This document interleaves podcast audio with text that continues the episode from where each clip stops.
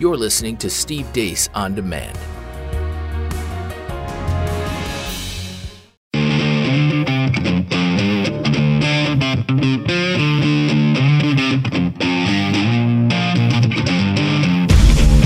Lock and load. This is Steve Deace. The Steve Deace Show. And Merry Christmas, Happy Monday. Welcome to the Steve Deace Show, live on The Blaze on demand at CRTV. And very soon we won't be saying that anymore. Details on that coming up here in a matter of moments. We will have some open phone time in the next hour of the show.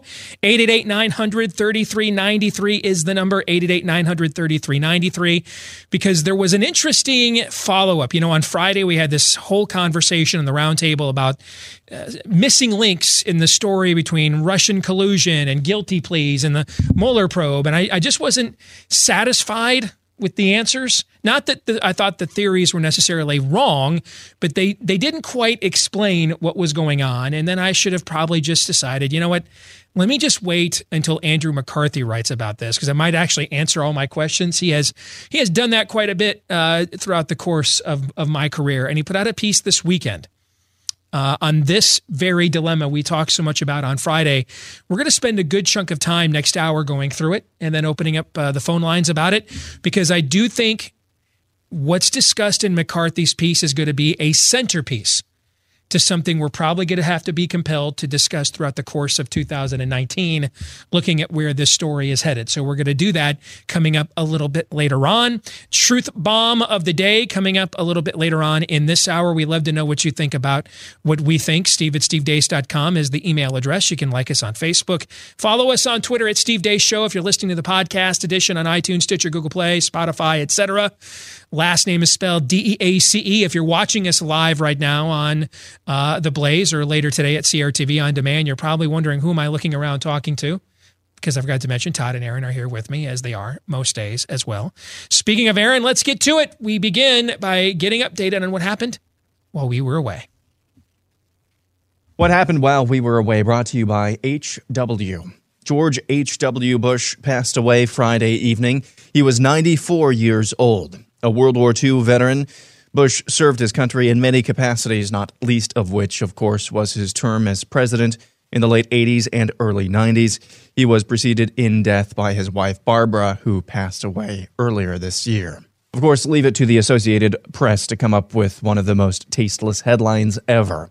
George H.W. Bush, a patrician New Englander whose presidency soared with the coalition victory over Iraq and Kuwait, but then plummeted in the throes of a weak economy that led voters to turn him out of office after a single term, has died.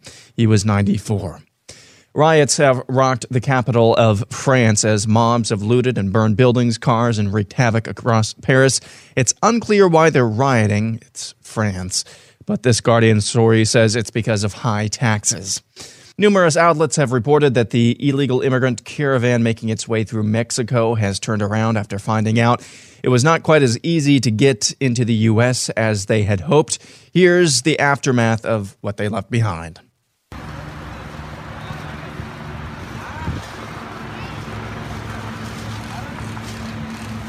In other news, who says statesmanship is dead?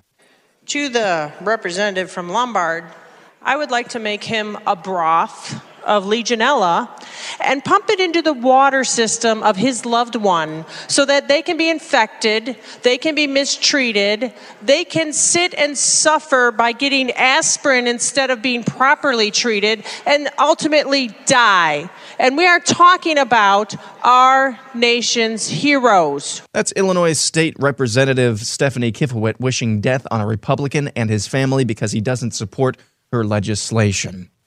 Here in our backyard of Iowa, we've been seeing many stories and updates on that story of racist graffiti being left in dorm rooms at Drake University. You know what's coming next. It was all a hoax by an 18 year old student. And now a Michael Cohen welfare check. I talked to a source close to the White House uh, earlier today who described Michael Cohen as a quote rat, adding that inmates hate rats. Yikes. And now, finally, a game of The Onion or Politico, where I'll read an excerpt of a story and you have to decide whether it's The Onion or Politico. The most serious threat to Avenatti's political ambition is a still pending domestic violence case in Los Angeles. While the district attorney's office declined to press a felony charge, the Los Angeles city attorney is still reviewing a misdemeanor case. That, ladies and gentlemen, is a piece of serious journalism from Politico. And yeah, I'm pretty sure Michael Avenatti is having a bit of a rough time. He's been evicted, he's been arrested for domestic violence, and he's been referred to the Department of Justice by the Senate Judiciary Committee on a felony matter. Yeah, I'm pretty sure he's having a rough go of it. And that's what happened while we were away in two minutes or less. I don't believe Jim Acosta got a source from the White House to say that. I just don't. I don't believe he has any sources close to the White House unless, you know, it's him and his buddies standing, you know, like outside the White House and they're close to it and they're commiserating. I just I don't I don't believe any of that. Do I believe Trump could say something like that? Yeah. But I think he would just actually say it out loud or tweet it. Like I don't think they'd leak it to Jim Acosta of all people. So I don't buy that. Let, let's get to why we can't have nice things and we just generally suck at things with what happened over the weekend uh, with the death of uh, George Herbert Walker Bush. And, you know, a key aspect to adulting is the ability to multitask, the ability to see multiple things at one time rather than childlike thinking where I'm in this box and I can't see outside of this box. And you know and then your mom has to say stuff to you. Well if all your friends jumped off a building would you do it too? Because you're so immersed in this box of I want this and it has to be this. And you saw this again over the weekend. Now I, I don't think I, I think we saw some phoniness. Not to the level of what we saw with McCain. When, when McCain passed away, you know, a, a media that he cozied up to in his political life his entire career, always at the expense of us. Like there was never a time John McCain cozied up to the media in order to take our side over theirs. Can you ever think of that time? I cannot. Because there wasn't one. Every time it was to side with them over us. But the minute that he clinched the GOP nomination in 08, now there's a front page story in the New York Times about him being an adulterer and he's a racist, misogynistic, homophobic bigot and he's the least he's the most anti-choice presidential campaign candidate of all time is what uh, said when in 2000 when he ran for the nomination against George H.W. Bush, he actually ran on not repealing Roe v. Wade. okay. Um, and then of course after he loses, just wait for a few weeks and now he's back and they're good. I mean, uh, everything almost, I shouldn't say everything, the vast majority of what you saw from John McCain uh, in the in media reaction to his passing was just total phoniness. And you saw some of that. I mean, uh, the, the same people that um, acted as if you know he was out of touch and a racist and a misogynistic, xenophobic, homophobic bigot. Now suddenly are like, man, I wish we had Wish we had more Republicans like him. All right, so we, we saw some of that. Let me tell you, though, where you didn't see the phoniness in that tweet from the AP. That's not phony. That's exactly right. Yes. In fact, I respect that more. Let's just, you know, what did I say a few weeks ago about the election? Let, let's let's stop pretending. Can we? We're getting a head start on next year's theme. No BS. That's next year's thing. No BS. Just, keep it real, as the kids say today. Just let's just be honest. We're all we're all consenting adults at the key party. We all know why we're here. Let's we don't need to butter each other up. There doesn't need to be any witty one-liners. We need to lie about our real identity. We all know why we're here at the key party. All right. We're all the same desperate suburbanites looking for something to excite us. We're all here for the same reason. So let's just be honest about it. Can we just be honest? We're all consenting adults. Can we be honest? Can I be honest? It's Monday. We'll give it a try. Let's, we're just going to be honest. All right. Uh, you know, we're going to concoct narratives to get the desired outcome we want. We're going to reverse engineer facts to get the desired outcome we want. Let's just stop lying about it. You know, getting over on one another is one thing. You can even respect a combatant in that arena. But when you play me for a fool, I got I got no time for that. That's when it gets personal. That's that's when I got to come at you. That's when I got to, you know. That's when it goes from Eliot Ness to Sean Connery in the Chicago way. I just don't no don't don't be on me and tell me it's raining. All right. I, I understand you want to end me and my way of life. All right. And I've come to understand I'm going to have to end your way of life in order to stop you from doing it because you won't accept any middle ground whatsoever. I under, I'm okay with accepting that. Just don't lie to me in the process. At least give me the honor of being honest about who you are and what you really think. Can you can you at least give me that? I don't think that's asking too much. That's why I have mad props for what AP did. Mad props for the New York Times busting out the completely debunked story, which is not true. It is true that George H.W. Bush did look at his watch during that debate in 92 with the dude with the ponytail, said, Treat us like we're your children. That part's true. I mean, I watched that live. I remember that. But the whole supermarket story, that never happened. Um, it actually came from a pool reporter and, and, and was not even from the New York Times reporter who wrote broke the story originally that George W. Bush visited a grocery store when he was running for president in 1992, or George H.W. Bush, and he didn't know how the supermarket counter worked. And just they're trying to peg him as an elitist. That that's not actually the story. And the reporter who wrote that story wasn't even there for it. It was a pool report that was later debunked. Okay, I mean George Herbert Walker Bush did throw up on some foreign leaders. Remember that? That did happen. He did look at his watch. It, he did say, no new, read my lips, and then break one of the worst promises broken in the history of American politics. Those things happened. We don't have to make things up. If you want to defeat George H.W. Bush, just go with the stuff you know. Don't, don't have to make stuff up. But they did. They made stuff up too. And and and all these libs who lined up this last weekend talking about, man, I wish we had more Republican. They're making stuff. They're making stuff up too. Okay. That is that that's as phony as your Jordache jeans, brother. All right. Don't don't no no don't don't do that. Don't. Just keep it real. You don't want me. You don't like me. You want to end my way of life. Okay. And, and see, I can accept that without making it personal because I'm a guy. We come out of the womb compartmentalizing things. Okay we compart sex and love, money and ambition. We live in a day, we've been compartmental. That's why every guy, I don't care, from the moment they can say no to the moment that they can't talk at the other end of the spectrum, all men are all the same, regardless of language, creed, custom, color, culture. What's the game? How do I win? What are the rules? And I will compartmentalize anything to get me what I want. Am I wrong? Am I wrong? No. Nope. There might be a skinny jeans clause to that. I'm not sure. What's the game? What are the rules? How do who's keeping score? How do I win? And everything's compartmentalized in those situations. Okay? That's why when you ask him, what are you thinking? He either really isn't thinking anything or you probably don't want to know what he's thinking about. All right? And chances are it's probably like, I still can't freaking believe we punted on that fourth and one and gave Aaron Rodgers the ball back and That's then true. lost. Yeah. That's that, that And then are- they say, "Why do I talk to you at all?" Yes, we are masters of compartmentalization. And I'm I'm perfectly happy with I'm still commanded to love my neighbor as I love myself. I'm perfectly happy to treat you as a human being while I'm trying to defeat you.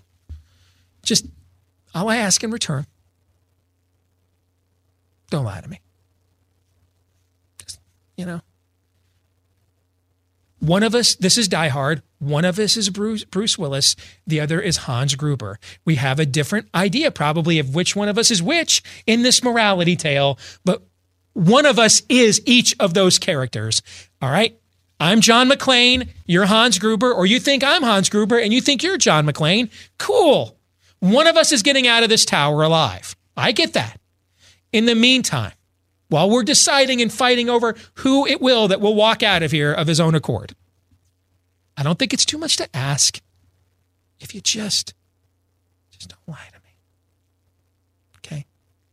And there was a whole bunch of lying over the weekend. And I got to tell you, the jump the shark is Chris Matthews bringing Franklin Graham on to talk about George H.W. Bush's relationship with Billy Graham. I can't bend down far enough for my head to hit the desk, so I had to simulate the noise. All right. So this was Chris Matthews the other night.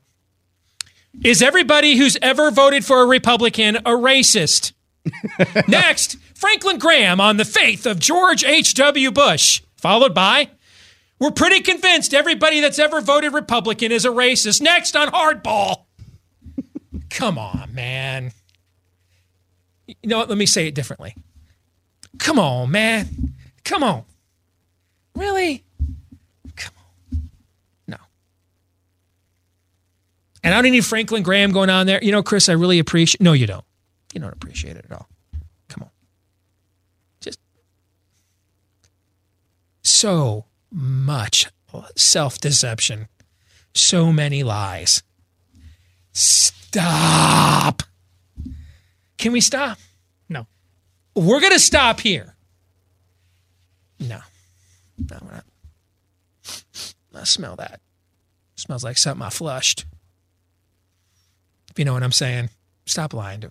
Let's stop lying to each other. The only people that were honest on the left were the AP and the New York Times and others who urinated all over George H.W. Bush's grave, despite the fact when he wasn't admirably serving his country, which was most of his adult life, and when he wasn't a model husband and father, which was the rest of the most of his adult life, in between, and this is the thing I, you know, we say on our show, human beings are complicated creatures. We're we're not algorithms, we're not formulas. It is absolutely true. George Herbert Walker Bush is one of the greatest public servants that's ever lived in American history. It's also absolutely true that on every single divisive issue that mattered, he did his best to satisfy them more than stand up with us when he was in office. That's also true. Even to the detriment of his own presidential aspirations. He he essentially won on read my lips, no new taxes, and then went out there and worked with James Wright uh, and and the House and Senate Democrats on what was at the time the largest tax increase in American history and it probably cost him his presidency. It it split his own caucus. You saw Vin Weber and Newt Gingrich and the new conservatives. Trent Lott, kind of funny to think of Trent Lott as a new conservative now because he's like the he became like the ultimate swamp thing. But you saw that group of new conservatives break away from the Bob Michel George H.W. Bush wing. Pat Buchanan rose up in the middle of that and and and primary George H.W. Bush from the right, even winning the New Hampshire primary and it cost him. And then you had Ross Perot come in from the middle after that in the general. And George H.W. Bush ended up getting the, the lowest percentage of the popular vote of any American president running for reelection since Taft in 1912, when he also faced a primary, essentially, when Teddy Roosevelt came out of uh, retirement with the Bull Moose Party, which was the liberal Republican Party at the time. So I, I know we aren't able of saying capable of saying these things. We, we, we for example, FDR is one of the worst presidents in American history. He's also one of the greatest heroes of the 20th century, and we'd all be Sieg Heiling right now, more than, or we'd more than likely be Sieg Heiling right now if it weren't for him. Why? I, Steve, how can those things be true?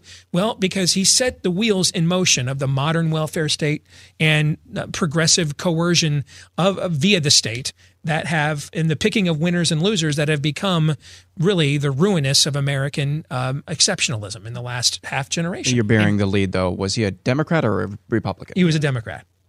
Well, then he's terrible. On the other hand, we'd all be figuring out do I hire with my right or my left right now? And who's God? Uh, Hirohito, Hirohito's grandkid, because all the Bibles would be gone, or the odds of that would be much higher if it weren't for FDR. That's just the reality, you know? And so Ronald Reagan betrayed us on numerous domestic policy issues as president of the United States. He also won the existential clash of the era against the Soviet Union, and he gave conservatives like us a place of prominence and position and, and influence in a major political party, which we'd never ever had before. You know? I mean, we are not cut and dried creatures. We're not math formulas, we're not algorithms. So we we you know, I, I saw this debate over the weekend? Well, yes, Trump has given us more conservative policy. But George H.W. Bush was a better person and character matters more. Or it doesn't really matter how Donald Trump treats himself, other people, or lies to the American people because he's giving me the policies. I, these are the arguments of children, either side. They're not adult arguments. An adult says, you know, part of George H.W. Bush's character is that he gave his word to the American people on something sacrosanct, their own money, their own productivity, and he, li- he broke it. He lied to them. Is that, is that on a part of your character? It should be. It, it should be. It absolutely should be. Now, do I think it drowns out 60 years of being a model husband and father? In my view, no. Other people may have different views because they weren't his dad and they weren't his husband and they and they put their trust in him and he betrayed them. But that again goes to we're human beings. And one of the main sources of arguments when we actually have them in our culture today, because most of what we call an argument is not an argument. It's me trolling you, usually behind your back or passive aggressively on social media. You returning fire, and then that's the argument. That, that's It's monkeys flinging. yeah, feces. that's exactly what it is. It's not an argument. When we actually have arguments, most of them are false choices. Mm-hmm. Because the correct answer is to ask why wasn't a guy as faithful as, as as faithful of a public servant and as a husband and father. When he when why why did he act unfaithfully and violating the number one promise of his campaign?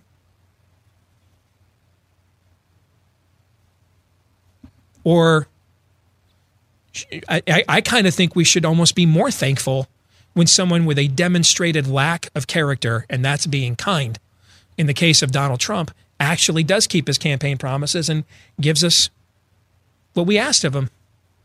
It's it's it's more complicated than than your fake binary choice. And those of us that are raising children, I would I, I don't understand why we don't see that. I mean, are your kids all the same? Not even close. Not even close. Do you have do you have, do you have kids that you know in certain areas they get it and yet they just let you down when you know they know better? That has happened. And then you have kids that you know just some, you ask yourself, man, I, I wonder if this kid's ever going to get it. And then suddenly they just shock you and they're just Luke Skywalker in the Death Star trench when you least expected it, right? That's the roller coaster of parenting. Yeah. Think your parents thought the same thing about you and your siblings? Oh, yeah, I'm certain. Yeah weird. So what you're telling me is human beings are complicated. Is that is that what we're Among other things, yes. The, the the the full legacy of someone's life may not fit in a well now 280 character tweet, maybe, right? Yes. Or a clickbaity headline. Not so and, much. And I am free to be critical of the domestic political legacy FDR left behind, while at the same time being eternally grateful to him for the for the resolve and leadership he showed when we faced you know, to borrow a, a phrase in a movie from a year ago, our darkest hour in Western civilization. Is that okay or not, do you think? Not only is it more than okay, it's isn't that what we call in parenting our most important job? We call that tough love. That combination Yeah. of of figuring out how to apply love in its proper context. Love is sometimes just some honesty that that feels like ripping a band-aid off, but that's still love. And similarly here, when it comes to George Herbert Walker Bush, to me, I don't, I don't know. For me, as a husband and a father, I can aspire realistically to a better role model. Honestly, I'd like better politicians, though. Uh, you know, and so in the arena, so when I'm in a when when when and, when and maybe it's uh, it's uh, it's unfair to him because he's from a different generation. His son is not. And his son should be far more aware of the fact that the domestic political opponents of this day and age are not what they were 25, 30 years ago. They are every bit as out to end you as the foreign threats are. And in many cases, they side more with the foreign threats than they do Americans that they disagree with on the right. Cue the Democrat and her broth of Legionella. Uh, that we just had in the exact same. Yeah, I hope you die for not, uh, for whatever reason, siding with my particular piece of legislation. Yeah, that's exactly right. you know? And so I, it could be George Herbert Walker Bush just from a different era. Maybe, and maybe it's unfair to assume that he w- he should have known that Democrats in 1991 were going to betray his deficit reduction tax.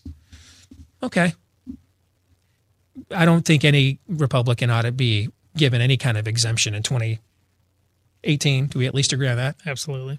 But as, as much as I think he's a, a model role model as a husband and a father, as a politician, I need I need better. I need guys who are tougher. I need guys who are going to side with me more than the other side. And and and I had people this weekend tell me that that was offensive to his legacy. I, why? I didn't make his legacy. He did. Who who who else said "read my lips"? Who who actually said those words? Who said those words? That would be HW. And then who who went back on him and signed the biggest tax increase Also, in it? also HW. So then, vis-a-vis, whose legacy is that? His and his alone. His and his alone. I'm not insulting anyone's legacy any more than the meteorologist is ruining your day uh, because he's responsible for the weather. He simply just reported to you what happened outside. He has no responsibility for what the weather is. It's above his pay grade. I, I had nothing to do with those things. So I, I, here- here's here's something really weird. I was like totally comfortable tweeting out over the weekend the incredibly stirring testimonies of his love and devotion to his wife and children. At the same time, pointing out that the political lesson to learn from his presidency is give these people on the left nothing. For nothing is what they will give you in return. And you know why I was comfortable saying both of those things simultaneously? Wait for it. Wait for it. Because they're both true.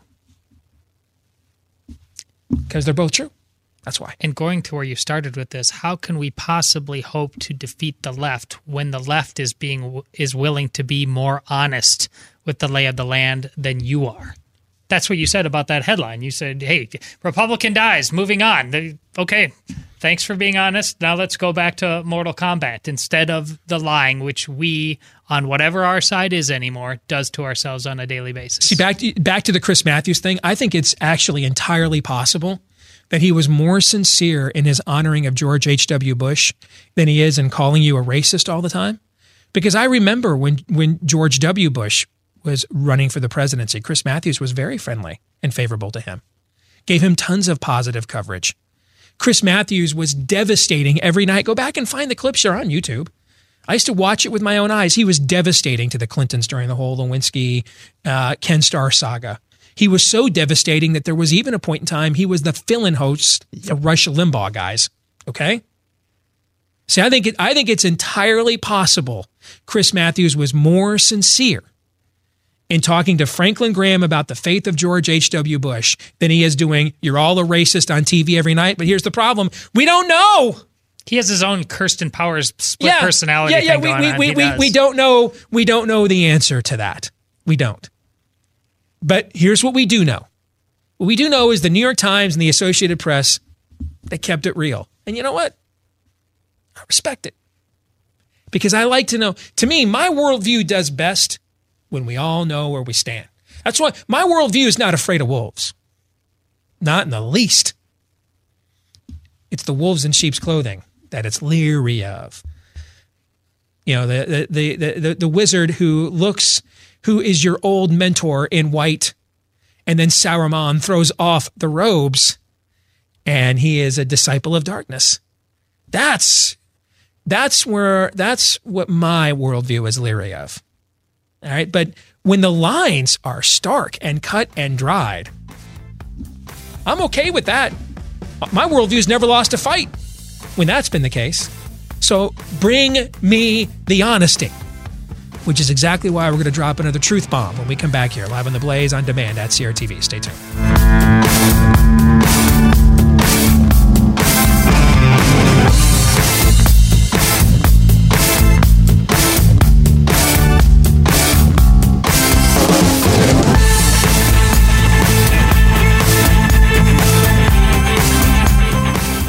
All right, back here on the Steve Deace Show. 888 900 3393 is the number. Keep it handy. We're going to open up the phone lines a little bit later on.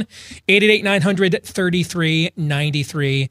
If you haven't heard of home title fraud yet, uh oh, it is the latest crime spree exploding across the country. Why? Because it's the most valuable asset that the vast majority of Americans will have in their lifetimes, their own home, particularly to be more specific, the equity in that home. So you might be thinking right now, man, I, I can't afford this mortgage payment. If someone wants to, you know, jack my uh, my home title, they, they're welcome. Uh, no, they, they won't be making the payments for you. They'll be liquidating your equity. That's why they're after it. And so when you go to sell the home and you're expecting that windfall, or you maybe have uh, you know renovations or a wedding to pay for and you're looking at a HELOC, a second or third mortgage, something where you want to go ahead and capitalize on the investment you made in that home and then you think there's some equity there to liquidate or to cash out and there's nothing there.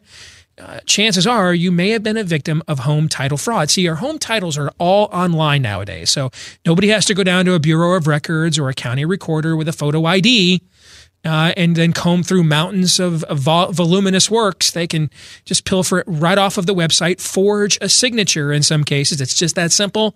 And voila, they have a hold of your home equity.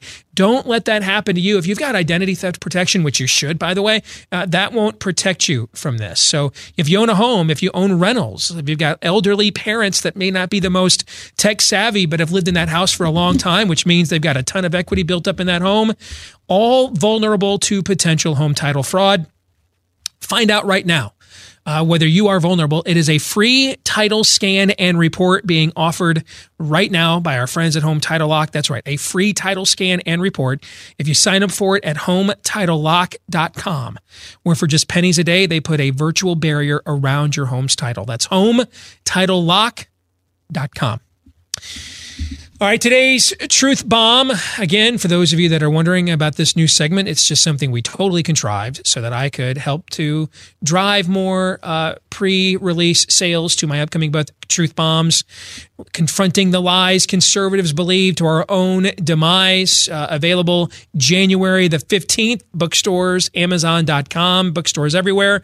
But you can pre order your book in time for Christmas right now at Amazon.com. And so here's today's truth bomb. I am at my wits' end with exchanges like this. And this isn't the only example of one that I had over the weekend. I'm having these a lot. Okay. So this is a guy who wants to come at me uh, because I, I, I wasn't, um, uh, I guess, honoring enough of George Herbert Walker Bush's legacy and pointing out the political lesson of the day is that even someone as, as kind as George Herbert Walker Bush, who spent much of his political career, he invented the term voodoo economics to go after Reagan's supply side economic theories, violated his no new taxes pledge, etc. Someone that went out of his way to find common ground with the other side of the aisle, several of them still when he passed away, couldn't withstand the temptation to urinate on his grave. And so this person that says, hey, you know, uh, you're taking your cues from Trump. So I went and looked. Is there anything about Donald Trump in the. Did I even mention Donald Trump's name in the whole conversation we just had about George Herbert Walker Bush? Did, did his name come up? Other than talking about his character. Yes. But that was it. Yes. Right? I didn't mention anything in the tweet originally about this yesterday, didn't talk about it yesterday. Put this on my Facebook wall, and the first few posts right away on my Facebook page were, uh, yeah, but what about uh, the Trump cult and the nasty things they're saying about George W. Bush or George H.W. Bush? Um, here's today's truth bomb. I went and, by the way, I, I, I, went and looked at the guy who gave me this response. I went and looked at his Twitter feed. Um, how many references to the legacy of George H.W. Bush do you think he had tweeted? Well, I, we live in an age of consistency where multiple things can be true and people are acting like adults. So I'm guessing he was just it was lambasted all all up and down his Twitter feed. Yeah, about that. There weren't any. No, I, I had to. I, I I stopped scrolling at about nine because they were all Trump this, Trump that, Trump this, Trump that. So, so so so here's today's truth bomb. All right. Never Trump has become never truth.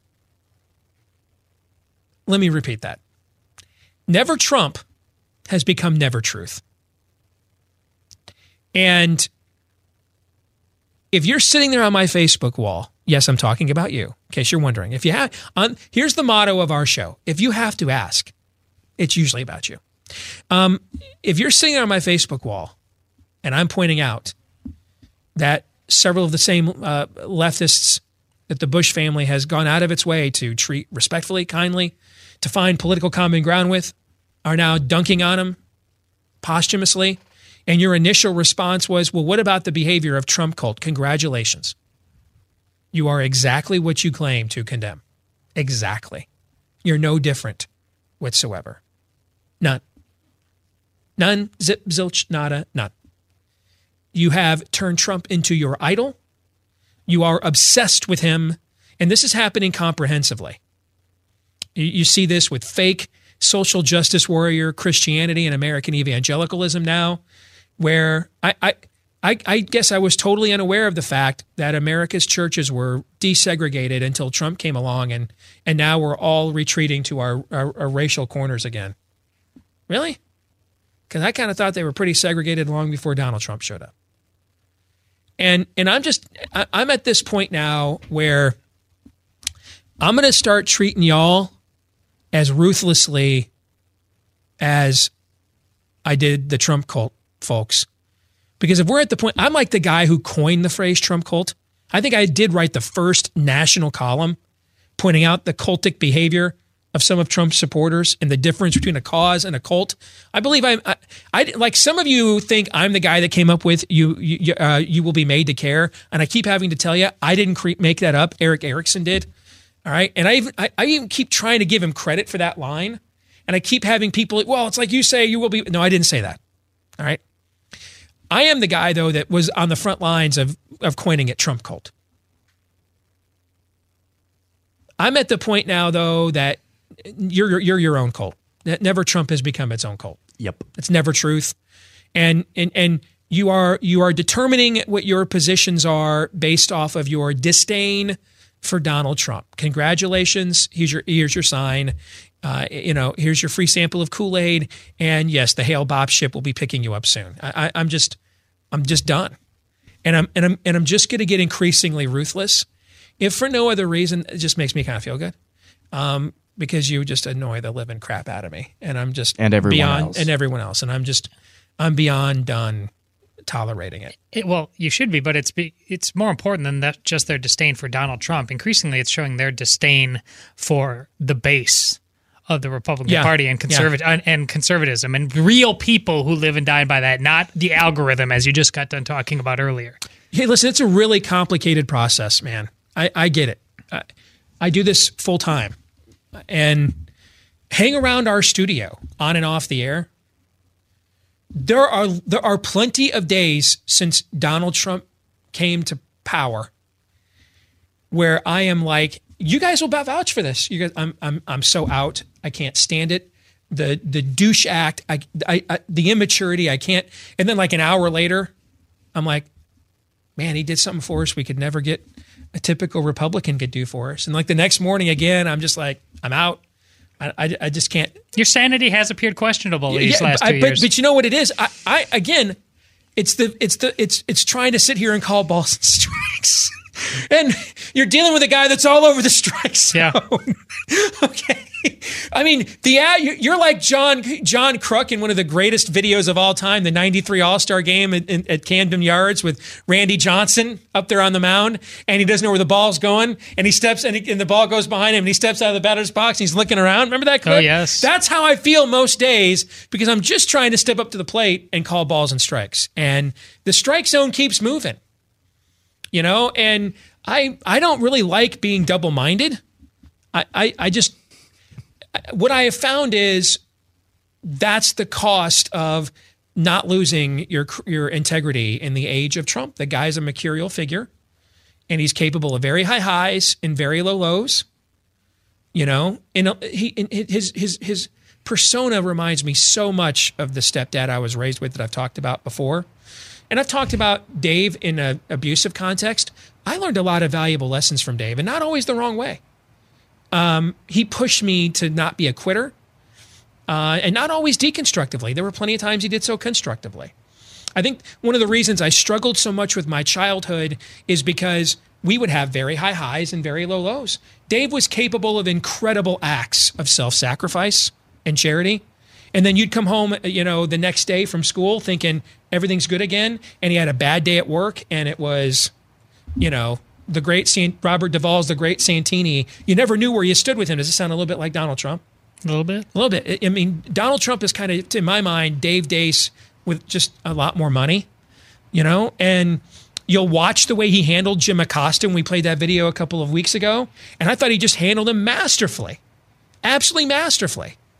And then, you know, he'll um, just the next day, complete malaprompt. Uh, we'll look at each other. Do you know what that was? Do you know what he's even talking? And so I can only react to what is actually happening. I can't control Donald Trump's behavior, and I, I can't control the positions and policies he takes. What I can control is not losing my damn mind either way. I can control that. And and so I kind of feel like we need to balance the scales here because we have been like on the front lines of clubbing Trump cult over the head.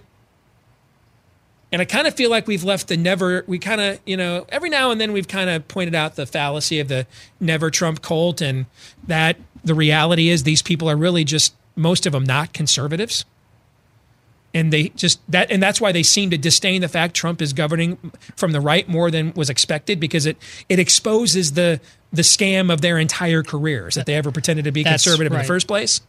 But we're reaching the point now where I cannot make a critical political opinion which has nothing to do with Donald Trump for some of you. That if I don't club this group over here, you immediately jump to this card. And so I'm I'm gonna kind of we're gonna kind of balance the scales out a little bit more now, and I'm I'm gonna club you more because you deserve it. And and here's what I'm gonna do for you. I'm gonna have the you know that really tisk tisk, you know, uh, tone of voice David French writes in a lot, you know, and I'm gonna be I'm gonna be really disappointed uh, while I pimp slap you around, and I'm gonna be like, oh man, I, wish I didn't have to do this. I I wish I didn't have to throw you under the bus for being a bunch of being a clown show yet again. But Stay in your lane. yeah, I'm gonna, and I'm I'm gonna pretend to like regret doing it. But I just need you to know up front, I'm I'm not regretting it at all because you need someone. Uh, you need someone to break their foot off in your backside. And by golly, I'm really into like self-appointed positions, like America's self-appointed uniforms are for sports teams. You know, I'm gonna self-appoint here um, that I'm gonna be the breaking my foot off in uh, in your backside guy a lot in the next few weeks and months because y'all lost your minds. And I kind of think it's even worse than Trump cult in some respects. And I'm, and I mean, if you were never a conservative like Bill Kristol, then I or Max Boot, I get why you're doing what you're doing. But if you're actually a conservative and you're still losing your mind over Trump, doesn't mean you can't be critical. We're pretty critical on a regular basis Yes, here. we are. But but if you're he if if you like want to reject the things he's doing for you, so you can hold on to this disdain, I kind of think it it's for your own good that we do this. In fact, if not, I, I've talked myself into believing now this is apostolic. I think it's a. I think it's it's it's it's tough love, as you said earlier, Todd. Right? I think it's necessary. So I'm going to take on this mantle with glee, because it's one thing. It's it's one thing to jump for a, uh, into a cult for a guy before he's ever done anything for you or let you down. That's terrible unto itself. That was Trump cult. It's another thing though to hold on to your anger and bitterness and resentment for a guy w- when he's actually doing anything at all to your benefit and then like rejecting it. I don't I don't understand that at all. And I don't want to. So I think I'm just going to lash out at it instead. I think that's a perfectly mature response, Todd. Oh, these last two years, a lot of time has been spent in here. I, I, basically the paraphrase is, I just can't. I just can't. I'm blocking these people. I can't. I can't. Yet, like two weeks ago or something, he came in and he had a big smile on his face. He said, "You know what, America? I think I can. I'm back, baby." I think I can. I think I can. I think I can. I'm the somewhat pudgy engine that could. That's what I am now. And that that's a good segue to the big announcement that we had here. Uh, is I, I don't know how much about this I can say, so I won't say very much. But um, I helped to put together a meeting of uh, some prominent conservatives after the 2016 election and it was scheduled weeks in advance of the election. Um, and it was about how can we work together, and and it was in anticipation of that Hillary was going to win, and anticipation of the fact that she would use the full coercive power of government to go after dissent. That we would go from bake the cake bigot to say what I want bigot, print what I want bigot. And what would that look like? and uh, the people in that group were of varying degrees. I wouldn't say there was any Trump cultist in the group. Some people that were willing to vote for him warily. Some people that were like, absolutely, I will not vote for him. Some people that were like, I, I really want Hillary to lose, but I don't want to have to vote for him. Okay. Um, but there were no, everybody there was some semblance of a culture warrior. There were no fake conservatives in that group. And several of them would be names people would know. And then by the time we got together for the meeting, the election did not turn out the way that we thought. And now we were left wondering what is that going to mean in this day and age?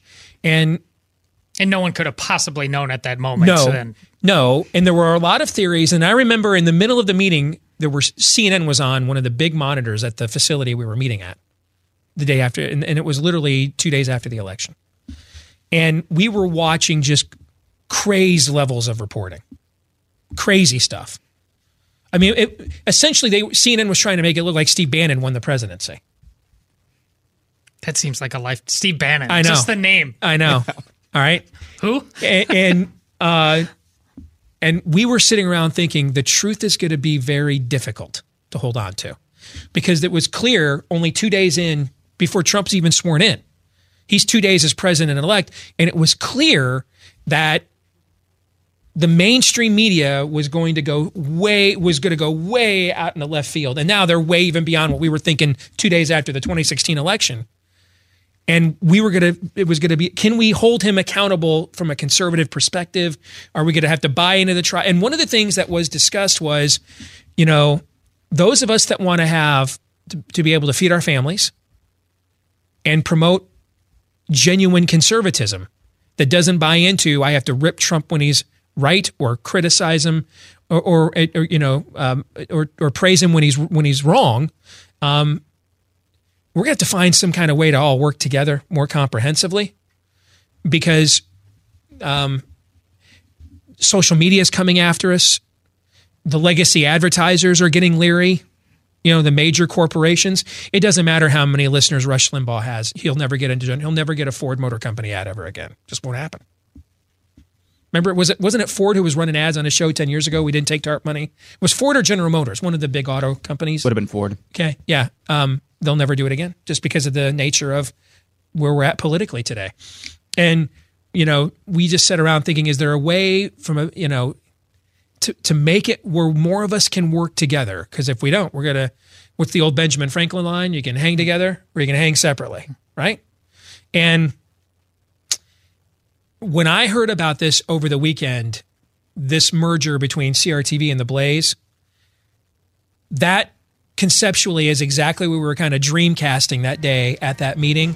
And it's going to be a huge boost for our industry, uh, for you as conservative media consumers. And we're going to talk more about why here when we come back. Stay tuned.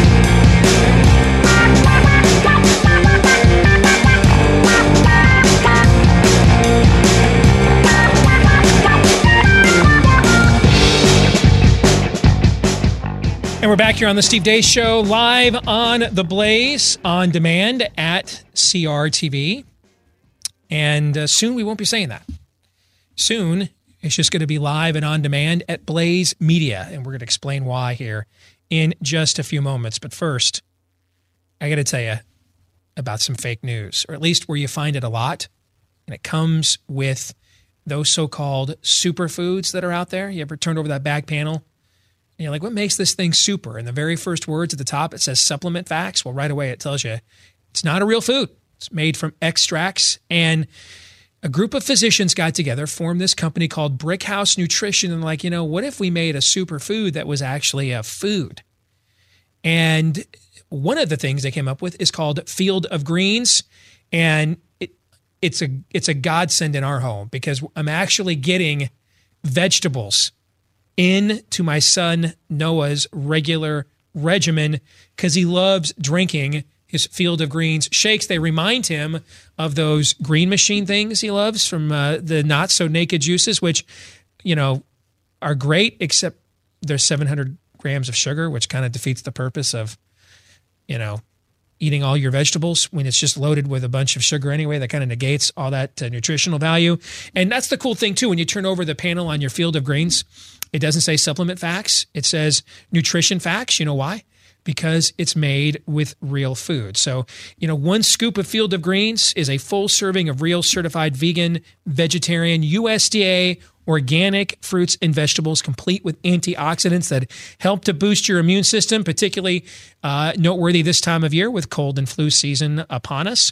It's a daily clean green energy for your body. So for a limited time offer, you can go to brickhousesteve.com and trick your kids, I'm sorry, uh, inspire your kids uh, into uh, eating their vegetables uh, for once as well. BrickHouseSteve.com. Use promo code STEVE to get 15% off of your first order today.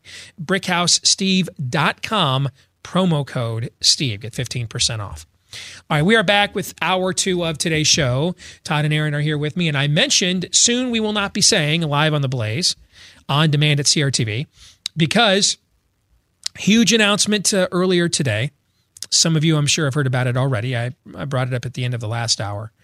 And uh, just, I don't think the conversations we had like directly led to this, but it was interesting. We were just kind of sitting a bunch of us in a room after the last election, some names you would know, and thinking to ourselves, how are we going to survive in the environment we're in? And one of the key things that came up is we're going to have to figure out ways we're going to work together because if we don't, we're going to hang separately when uh, unless we decide we're going to hang together, as Benjamin Franklin once famously said. That on our own, and you know, you can have a Ben Shapiro at the Daily Wire, and a Glenn Beck at the Blaze, and a Mark Levin at uh, at, at CRTV, and these are all huge uh, stars and deservedly so. I've never actually worked for Mark Levin at Conservative Review. I worked here before Mark Levin. I was here long before he came here uh, we've just often pointed out in, in, a joking way that we work for Mark Levin in the same way that I guess I would say. Um, let me use your favorite team as an example. Davante Adams doesn't work for Aaron Rodgers but he kind of does. Sure. I mean, he kind of does in that Aaron Rodgers doesn't sign his check. Aaron Rodgers doesn't determine whether he gets drafted or whether he gets franchised. I mean, he works for the Green Bay Packers. But when Aaron Rodgers when says something to you in the huddle, is Davante Adams going to listen? I would hope so. Yeah, and because he's earned the status of being Aaron Rodgers. So I don't work for Mark Levin. I never have. All right, but it would be foolish for me not to not to consider uh, his his positions on certain things. Doesn't mean I'm going to change mine automatically, but he has he's earned this, uh, the status of Mark Levin for a reason. And I think I think because of that, a lot of people have been under the misconception that he runs conservative review in reality, which is why Mark has corrected some people today. He does not. He's never been involved in managerial decisions. We just have a tendency, you know, not to make major decisions without consulting your star player because that's pretty much what any good organization would do. I mean, you don't want to let your star player hold any organization hostage. You also don't want to act like you know um, you don't need his input on which people to sign and which people to bring in, et cetera. So all three of these entities can build an audience based off the star power. And if Rush Limbaugh wanted to create an ancillary entity, you know, off of off of his platform and his success, absolutely he could do it. And a few others could too.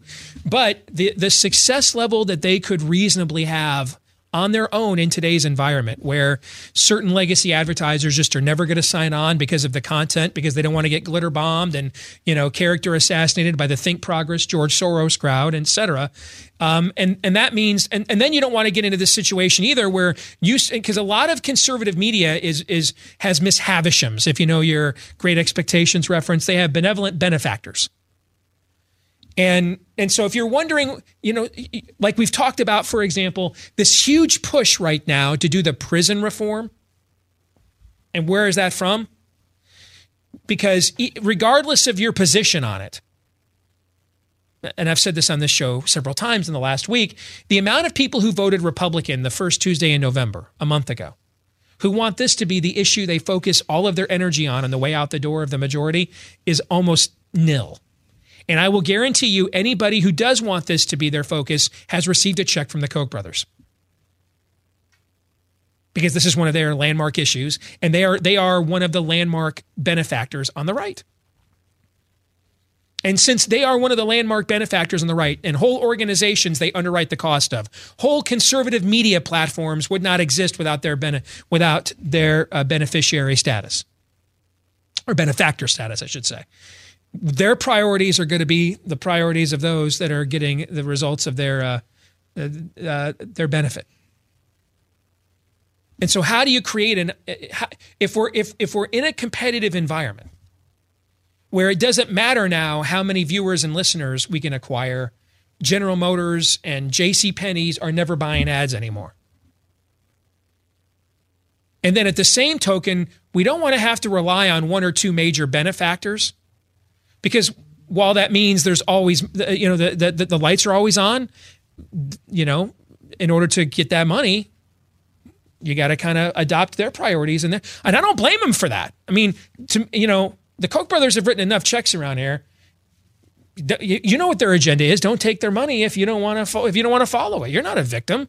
You know, I don't blame I don't blame the Kochs at all for making billions of dollars and then wanting to determine what the agenda that their political donations goes towards. That's America, baby. But if you want to be independent of that, then you're going to have to come up with a way to to to to generate enough revenue that justifies your independence, independent of those other sources. And of course, one of the major ways to do it is just to sell it directly to the consumer via subscriptions. And all of us doing this separately can do this successfully to an extent. But we're, we're kind of also asking a lot of the same people to subscribe to four or five different things. Yeah. You know what I'm saying? Yeah. You know, I, it, it, so then you start creating a situation where you're cannibalizing each other. That's not any good either. So what is the, what's one of the obvious solutions? It's it's what it's satellite radio took off when Sirius. You, you know why I didn't buy satellite radio for many years? Is because I'd look at Sirius's lineup and I'm like, oh, I really like that, but I don't really care about that. And then I'd look at XM's lineup and I'm like, oh, I really like that, but I don't care about that. And I'd look at their two lineups and I'm like, there's enough stuff in both of them that I like, but I'm not buying both of them, even if I could afford it. And for a while I couldn't. Then when the time came that I could afford it, I don't have the time to go back and forth anyway. You know, so I kind of feel like it's more of a donation than a purchase. I'm not going to, I don't have the time to consume both of these products. And so what did they eventually do? They merged to SiriusXM. It's now the number one radio market in the radio industry is SiriusXM. And now you don't have to make that choice. And now their numbers have skyrocketed. And we're adopting that model here now in conservative media. There are very few places left where the the the price of entry and participation doesn't require you to either criticize Donald Trump when he's right or rip or praise Donald Trump when he's wrong or essentially be a stenographer for a benefactor who's writing the checks from behind the scenes. There aren't too many of those left. And we don't want those to go away. I don't think most of you watching and listening to us right now do either. On the other hand, none of us are doing this for free.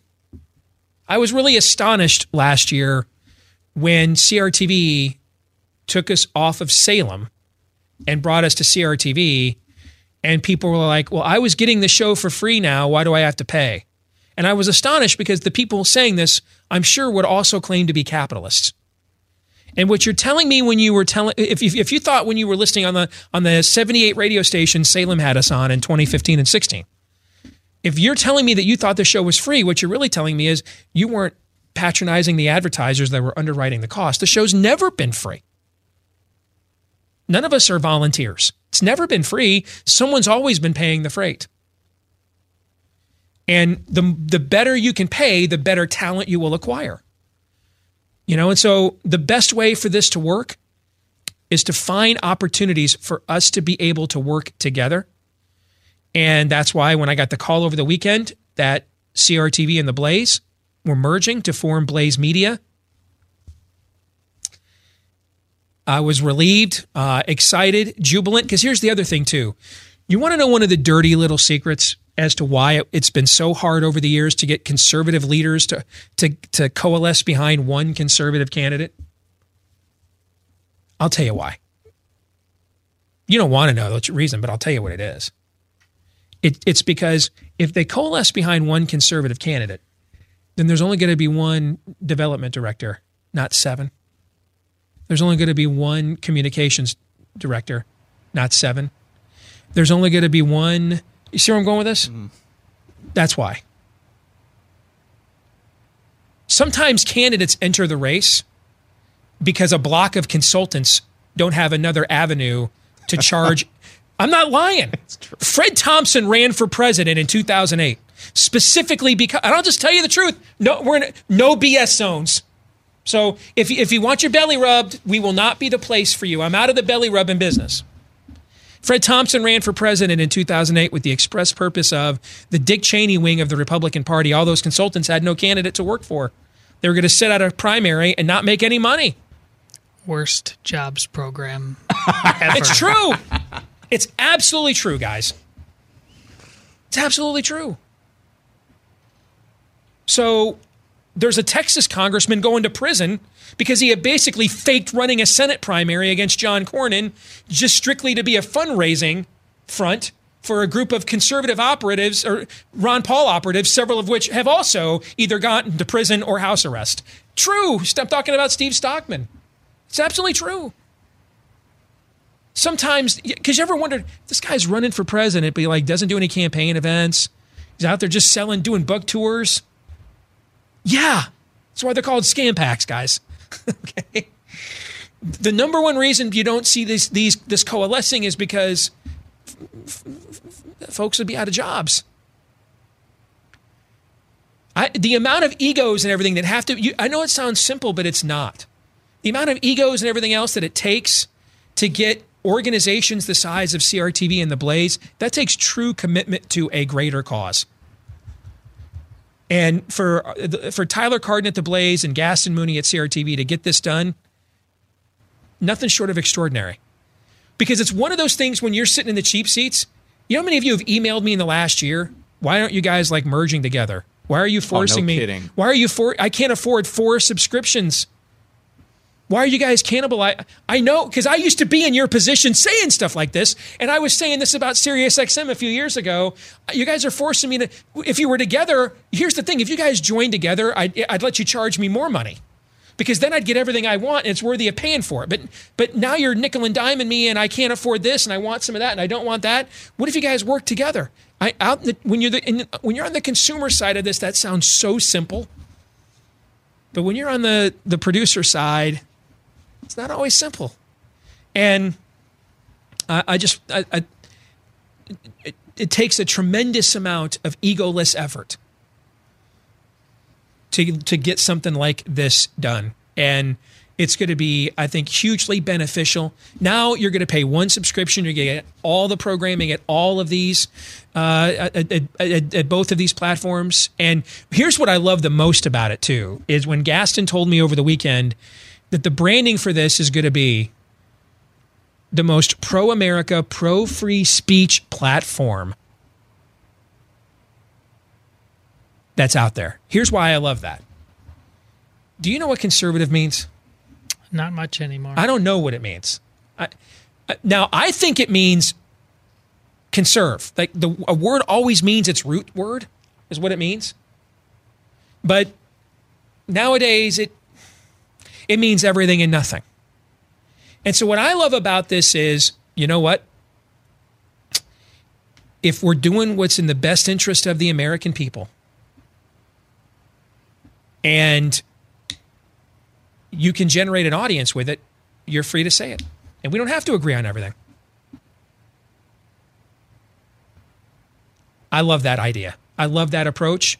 One of the things for Christians, I think, I've, is, is the mistake we make a lot is the idea that we need to work with people who agree with us on everything. Oh, that's a bad idea. Hey, if you can, you want the number one reason you're working with somebody is that they have the exact same motivation as you. And motivation is not the same as beliefs, by the way, guys. Okay? There are plenty of Republicans you've elected who believe the same things you do, but they are not motivated like you. They're motivated for reelection. They're motivated to get on Fox. They're motivated. You see what I'm saying? They have the same beliefs, but their motivations are not the same. You, the number one thing I've learned is work with people with the same motivation you have. Because if you have the same motivations, then then then you'll that's where you can find the common ground. I don't need everybody to have the exact same positions on on on Christian doctrine that I do. I need them to have the same motivations. Because if we have the motivations, if I can meet the expectation of your motivation and you can meet the expectation of mine, like give me, I'd rather work for the landlord in the in the Sam Raimi Spider-Man movies. Rent, rent, rent, because I know what he wants. But if it comes down to do we have the same beliefs? Well, I don't know. Man, you ever watch Christians talk theology on Facebook? Oh boy. Yeah. I'm not sure we want the we all have the same beliefs standard to be the standard. How about we have the same motivations? Here's our motivations. We want to preserve this, the last best hope for freedom in this world before the return of Christ. Or, and we want to give people the freedom to say what's on their minds. And if they can monetize it, then they get to keep saying it. And if they can't, then they're just going to have to say it somewhere else. You know what I love about that? The simplicity of, simplicity of its objectivity. That's what I love about it. That's where in my career, when I had to when I had to satisfy people's beliefs, that's always when I get into trouble. When I had to when I had to meet their productivity bottom line, I can live with that. And I think that's where we do our best work is not when everybody's beliefs line up, but when their motivations do. Because motivation is really what you believe anyway. You may verbalize something over here, but that which motivates you to act is what you actually believe. You guys' thoughts on the big news today? Well, I mean, it's certainly, like you said, it's this is from the consumer standpoint. Like, I don't, I don't blame folks for what. Oh boy, you know, uh, there are choices. People, um, people, you know, want both Glenn or us or you know others at CRTV as well, um, and uh, to to try to choose between the two, you know, paying a, a large fee if you get both um, you know, both programming uh, options and, uh, you know, not maybe even having enough time to take advantage of all of that. It's like you were saying, I feel like I'm giving a donation to be able to merge those together and save people a lot of money and, um, you know, be, be able to have the great amount of selection that we do. And we're going to actually, as far as the power of our platform, I am, I don't want to get into specifics of, of my hopes, but um, I, I think this is even going to be powerful and available, um, even more powerful than CRTV or The Blaze uh, could have done by themselves mm-hmm. a, as far as the um, ability to propagate this and the, the, maybe even some of the uh, platforms on which to do that. Um, so I'm really excited about the, the, the, future of this. And like you said, uh, this is at the end of the day, to, to pull off something like this, it requires a commitment to a very um, a very powerful, transcendent uh, goal and mission. And I really am excited that that is that that that that is that that's going to happen. And of course, the branding as well. Blaze just has a really cool logo. Uh, let's just let's just be honest. We're, we're this is the no BS zone. Uh, let's just be honest. So I, I, like the new branding and getting rid of the word conservative, even though that's what we're all about um, in in a lot of ways. Um, yeah, it's just nebula, ne- nebulous right now, and uh, you can project whatever you want to upon it. So I think, I think the new branding, those comments are are uh, well founded as well. I remember the first time I kind of said out loud, like, I don't know how long ago it was. What what does this term conservative even mean? And you you looked at me like, do, do you see the name of our company like over my shoulder here. And, and you're right to point that out too but it's it it where where does we have to ask ourselves an honest question. If and that's the best part about this uh, relationship. Uh, no unnecessary silos. It's the best of the big tent. Iron can now sharpen uh, iron.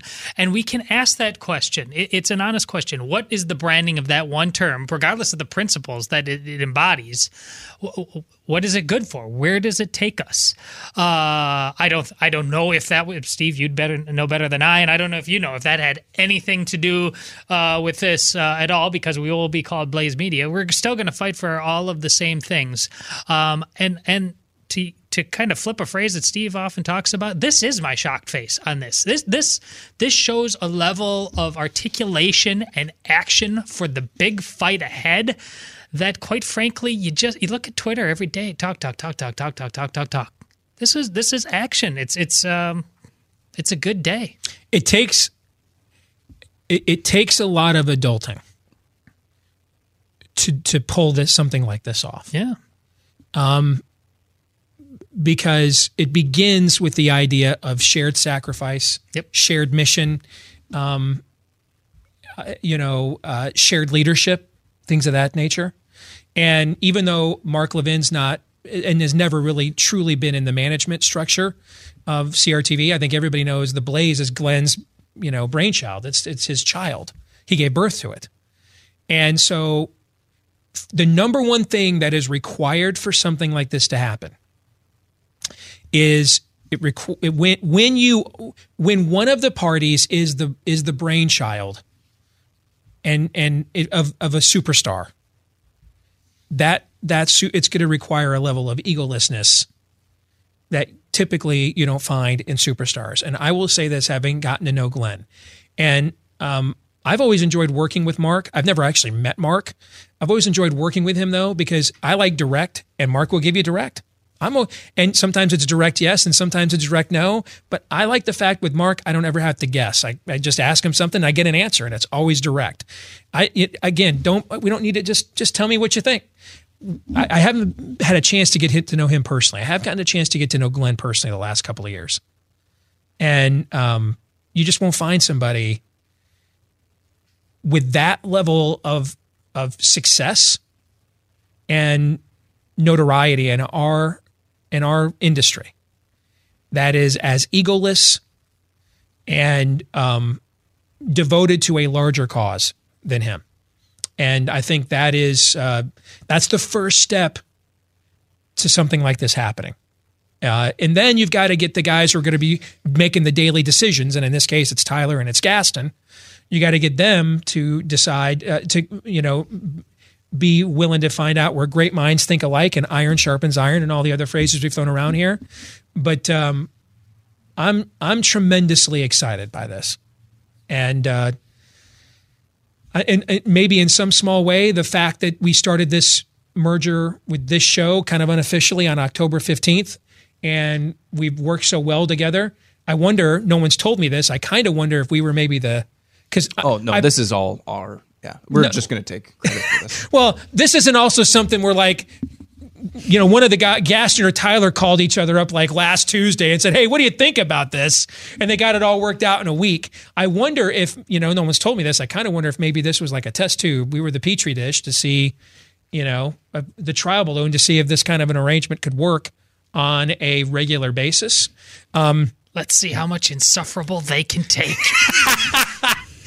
and, and, maybe if that's true, that's why they started with us. No one's going to push the boundaries of this relationship than this show will. So if we can live together with Deace on the air, then I think it's pretty much all downhill from here. Is that what I hear you saying? Preach. That uh, there is some. There is.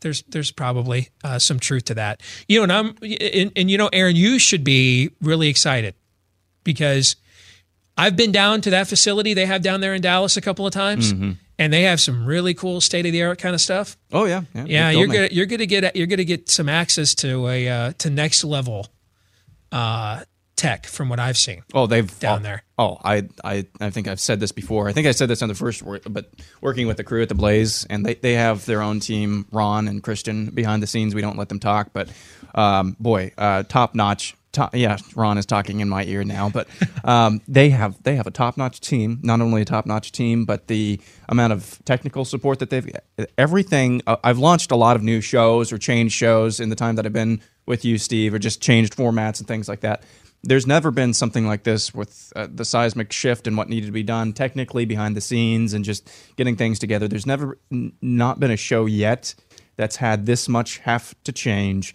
and has gone so smoothly. Not to say that there were no hiccups, but has gone so smoothly um, as has been with uh, the Blaze um, and when we when we hooked up with them. So yeah, you don't need to tell me. I mean, this is this is already good, and I'm glad that uh, glad that this relationship is not only going to continue but expand. All right, so here's where we're going to come back. A whole bunch of people are pleading guilty to lying about something that there's no evidence we that we have no evidence of. That's true too. That's absolutely true. Okay, including the president's original national security advisor, his private attorney. Some prominent people are pleading guilty to lying about his campaign manager. Some prominent people are pleading guilty to lying about stuff we don't have any evidence of. All right, so I don't get the math. This doesn't make any sense. And, and number three, Michael Cohen has turned on the guy that with the most power in the relationship. Robert Mueller has a lot of power. He can't pardon him. The president can. That's also stipulated as well, right? And so we spent some time on Friday. I, I, this doesn't make any sense to me. And we're just trying to figure this out loud. And I thought Todd's theory of these guys just all lie as part of their natural habitat is, is as likely of an answer as possible. But there's been an alternative hypothesis postulated over the weekend. Well, first, he totally accepts my yes, theory, yes. and then he builds on yeah, it. Yeah, when he basically says, because what you said is correct. Right. Because what you said is correct, this is the end game we're going towards. And since if this is since this story, regardless of whether this theory is correct or not, is going to sadly probably dominate a lot of what we're going to talk about next year and the way we're going to talk about it. I, I think, in given how much we spent time we spent on it Friday, this new information we need to discuss. And then I think if that theory is correct, it begs a question I want to ask the audience when we come back. Because what Andrew McCarthy at National Review is is is is throwing out there, he's a former federal prosecutor, so he has a little experience in this arena. Um, what he's throwing out there is that Robert Mueller is not pursuing a prosecution. Because if he were, he wouldn't have so many of guys who would go on to be key witnesses pleading guilty to lying, which then ruins or hinders their potential credibility as witnesses. He's actually not pursuing a prosecution. He's pursuing a political report. And and and that the the end game of that political report uh, is something we'll talk about when we come back here in a few minutes. Uh, live on the Blaze on demand at CRTV. And if indeed we are talking about a political report, well, I think that begs a question for our audience to answer. Is there anything in this report that could change your mind about what the outcome of this report should be? 888 900 3393. 888 900 3393. We'll open up the phone lines when we come back. Stay tuned.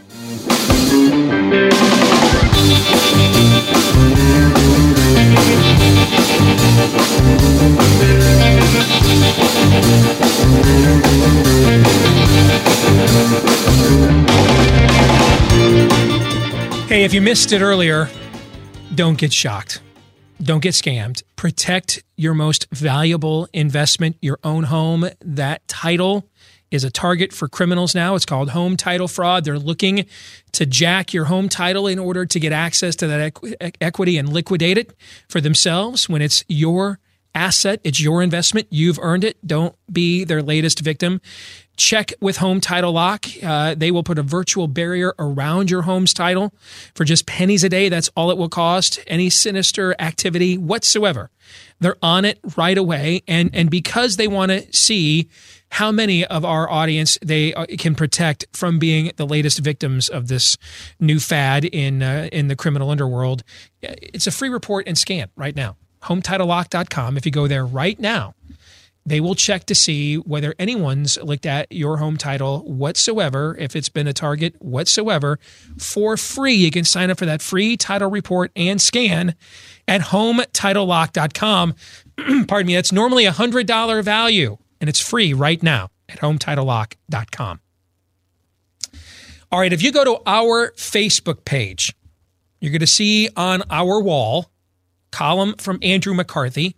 Um, and I'm going to allude to it a little bit here. I'm not going to get into all of it, but I would urge you read all of it. And, and it's the best fill in the blank for all the missing links we were trying to do the math with on the roundtable on Friday. There, there is an excerpt of it, though, that I am going to share with the audience. All right. These again are the words of Andrew McCarthy, former federal prosecutor, writing for National Review. And, and his hypothesis is that Robert Mueller is not putting together a criminal case. He's compiling a political report. McCarthy writes Politics is a seamy business.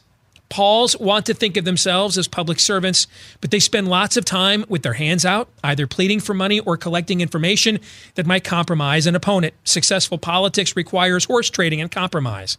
So Pols are forever explaining how they can actually be against something they voted for. A lot of this is embarrassing stuff. Consequently, when people in and around politics get caught practicing politics, they often lie about what they've done. This is your theory, Todd. Politics is not a crime, of course. Consequently, if you criminalize politics, if you turn a prosecutor loose to investigate political campaign activities, you are apt to find unsavory conduct that is not criminal, but that some people will then lie about. Mueller is turning such lies into guilty pleas for three reasons, McCarthy says. First, he is not going to indict the president, which would precipitate a trial at some point. The convicted liars are not going to be jury trial witnesses. so Mueller is not concerned about their lack of credibility because they're admitted liars, which means they lack credibility. The report he is compiling will detail disturbing and thus politically damaging connections between Trump associates and Kremlin cronies. But there will be no collusion crime and thus no charges and no need for witnesses.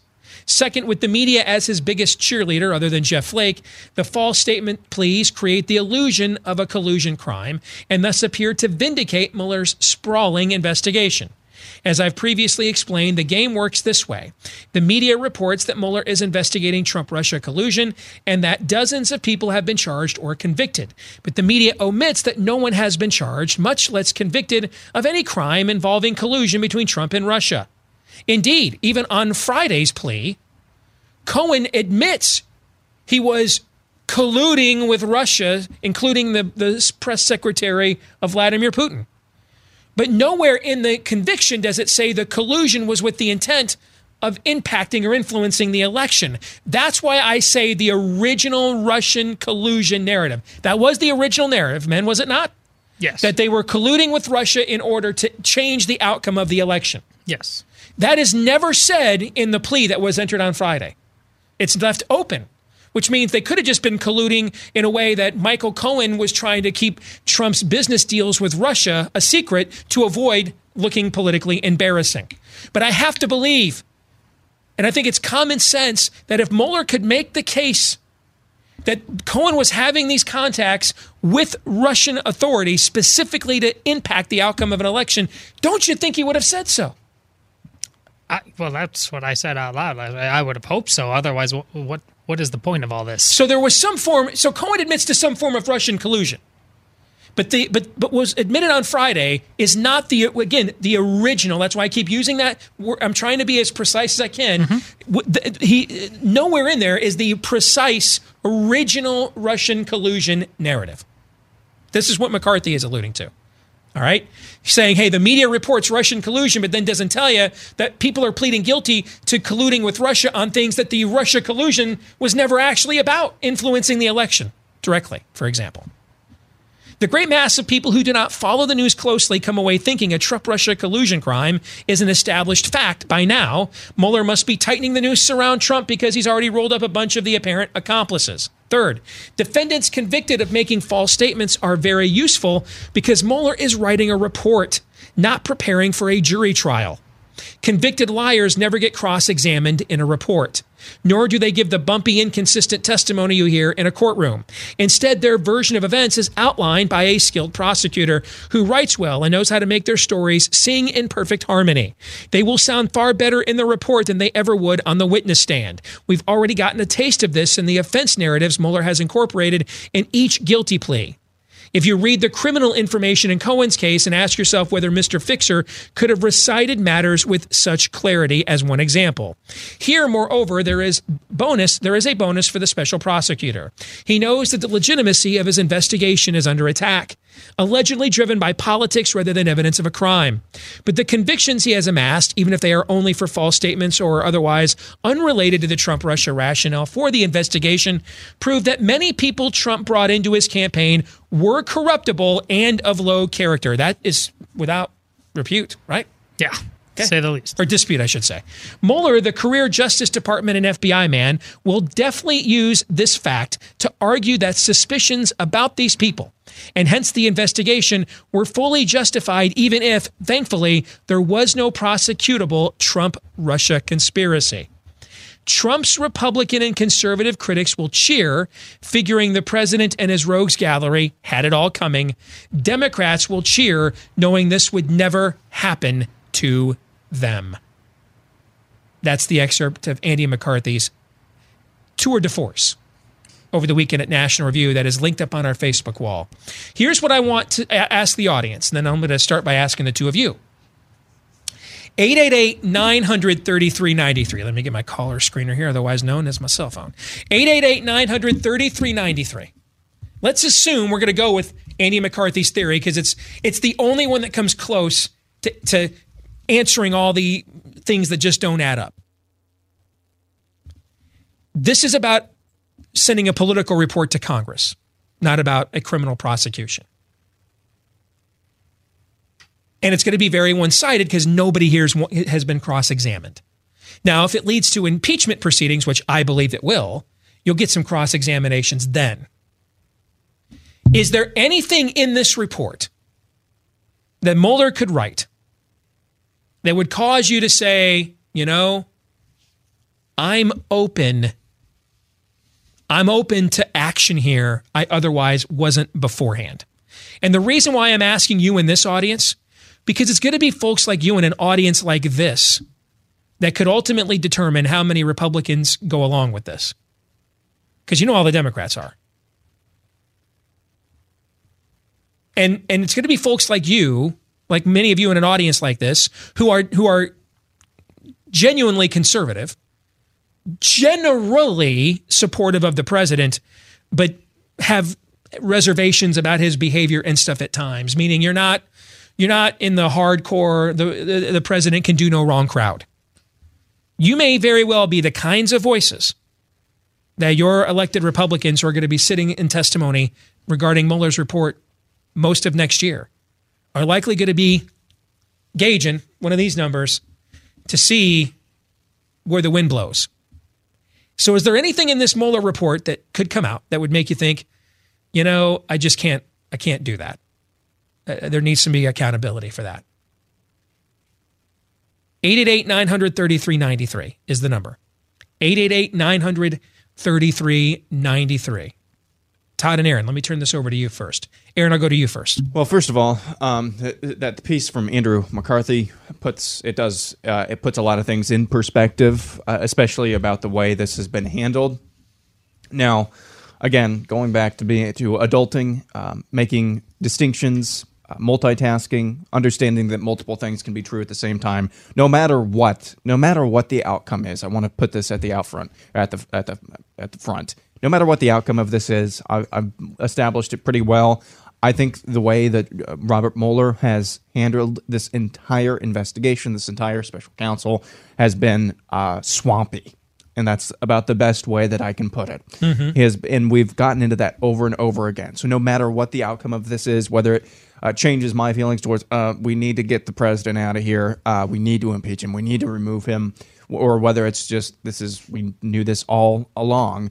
Uh, the way this has been handled has been um, just reprehensible. Uh, in fact, in, in my mind, I'm going to alter your question just a little bit. What could what what could um, end up in the report that would change your mind? Because right now, I think everybody, uh, I, I'm in agreement with you, I should say, that this is going to end up with some sort of impeachment um, going through the House.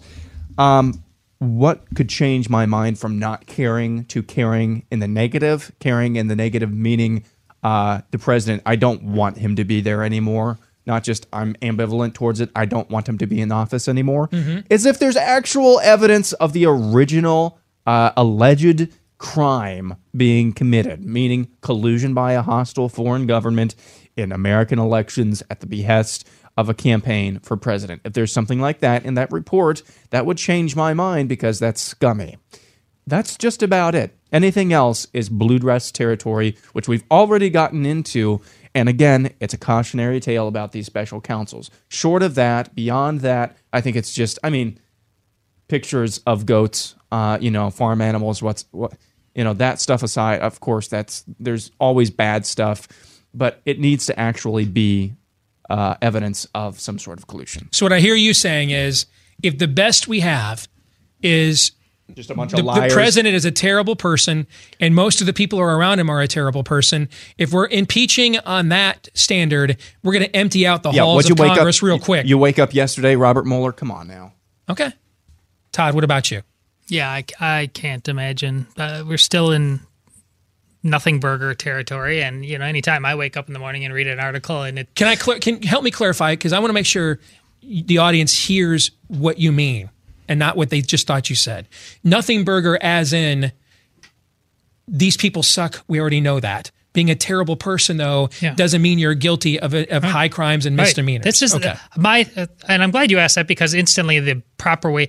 My, uh, I am in uh, Brett Kavanaugh land. It's it's very very similar. None of us were endorsing Brett Kavanaugh as a great choice uh, to be Supreme Court justices, but there were principles at stake uh, where you simply don't disparage his character just so he can't be on the court. So we went to uh, the defense of that. This is a nothing uh, burger in, in that there's no the, the original crime is not there. So we are in this land of bad people doing terrible things. That is the default. That is Republican versus Democrat, Democrat versus Terrible Republican. people Everybody doing yes. terrible things to other terrible people terribly. There's a silver lining though in all this and that if this just is even if it's an overtly political document at least unlike with the supreme court we sometimes talk about both these things both the supreme court uh, and these special counsels as uh, kind of uh, lawless.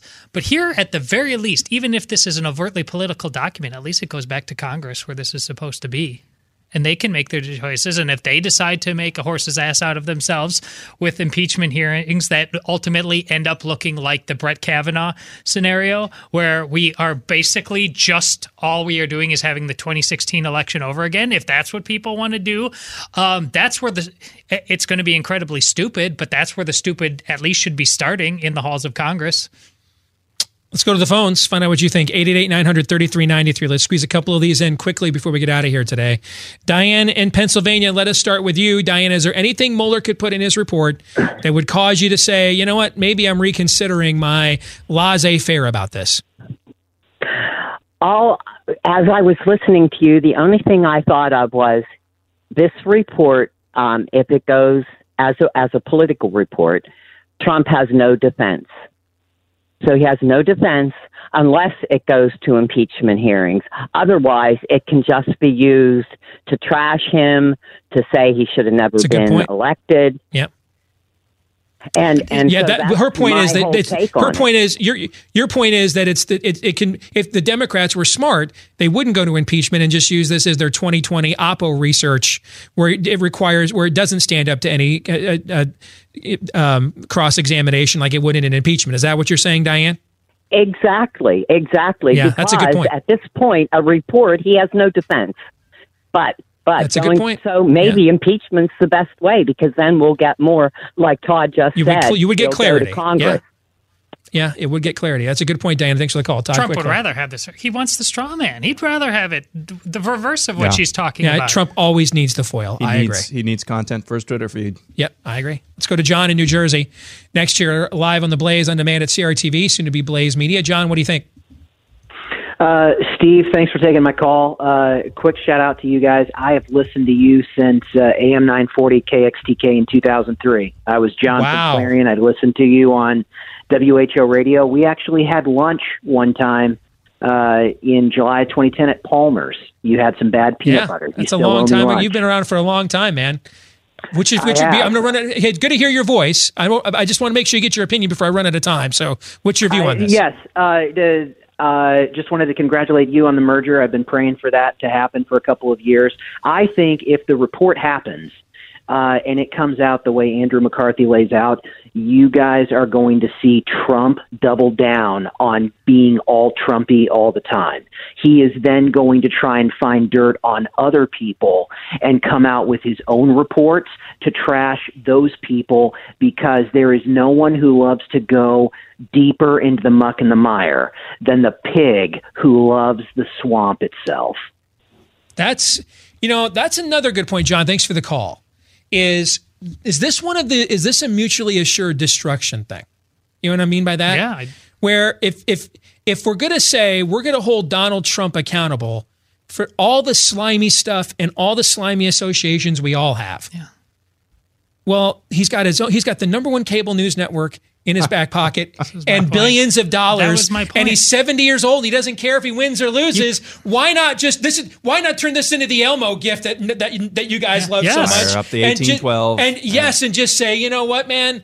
Just change my name to to kerosene because that's how You that's how we outshame doing this. him. You've said this a hundred times. You can't outshame him. Democrats are going to get this file, and it's going to be purely political, and they're going to say, um, "Haven't we done this before? And didn't we light ourselves on fire with this?" I mean, really, it's this is not going to be an easy call, no matter what it says, as long as it doesn't say official Russian collusion.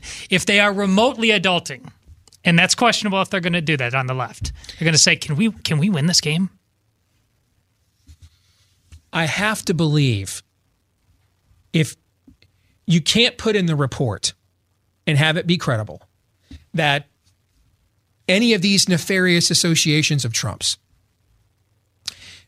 specifically led to influence peddling or influence in the outcome of an election without any convictions along those lines leading up to the release of the report, right? Right. Like you can't just have we lied to Congress about other tertiary things or for the things, which by the way, I'm fine with everybody who lied under oath all paying the penalty for it. I think we all are. Yeah. I'm not sympathetic to any of these people who lie. And also, I'm Okay? confident we are going to find out that Donald Trump did something just as icky as as as uh, President Clinton in the office with Monica Lewinsky. It's not going to be sex, but it's going to be something that's just like that's just wrong, Donald Trump. We'll probably see something like that, but it won't be the crime we talked about originally. So you can't have you can't have no convictions Right. w- along the and then and then and then and then claim in the report that it went down Yeah. when you had two years and no convictions along those lines. A crime happened, but we have no evidence of that happening. Is is basically what they would be alleging.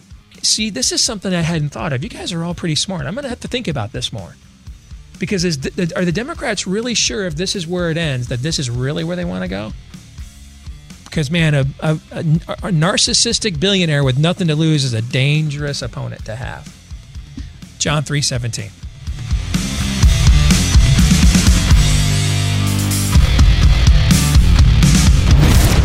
This is Steve Deace.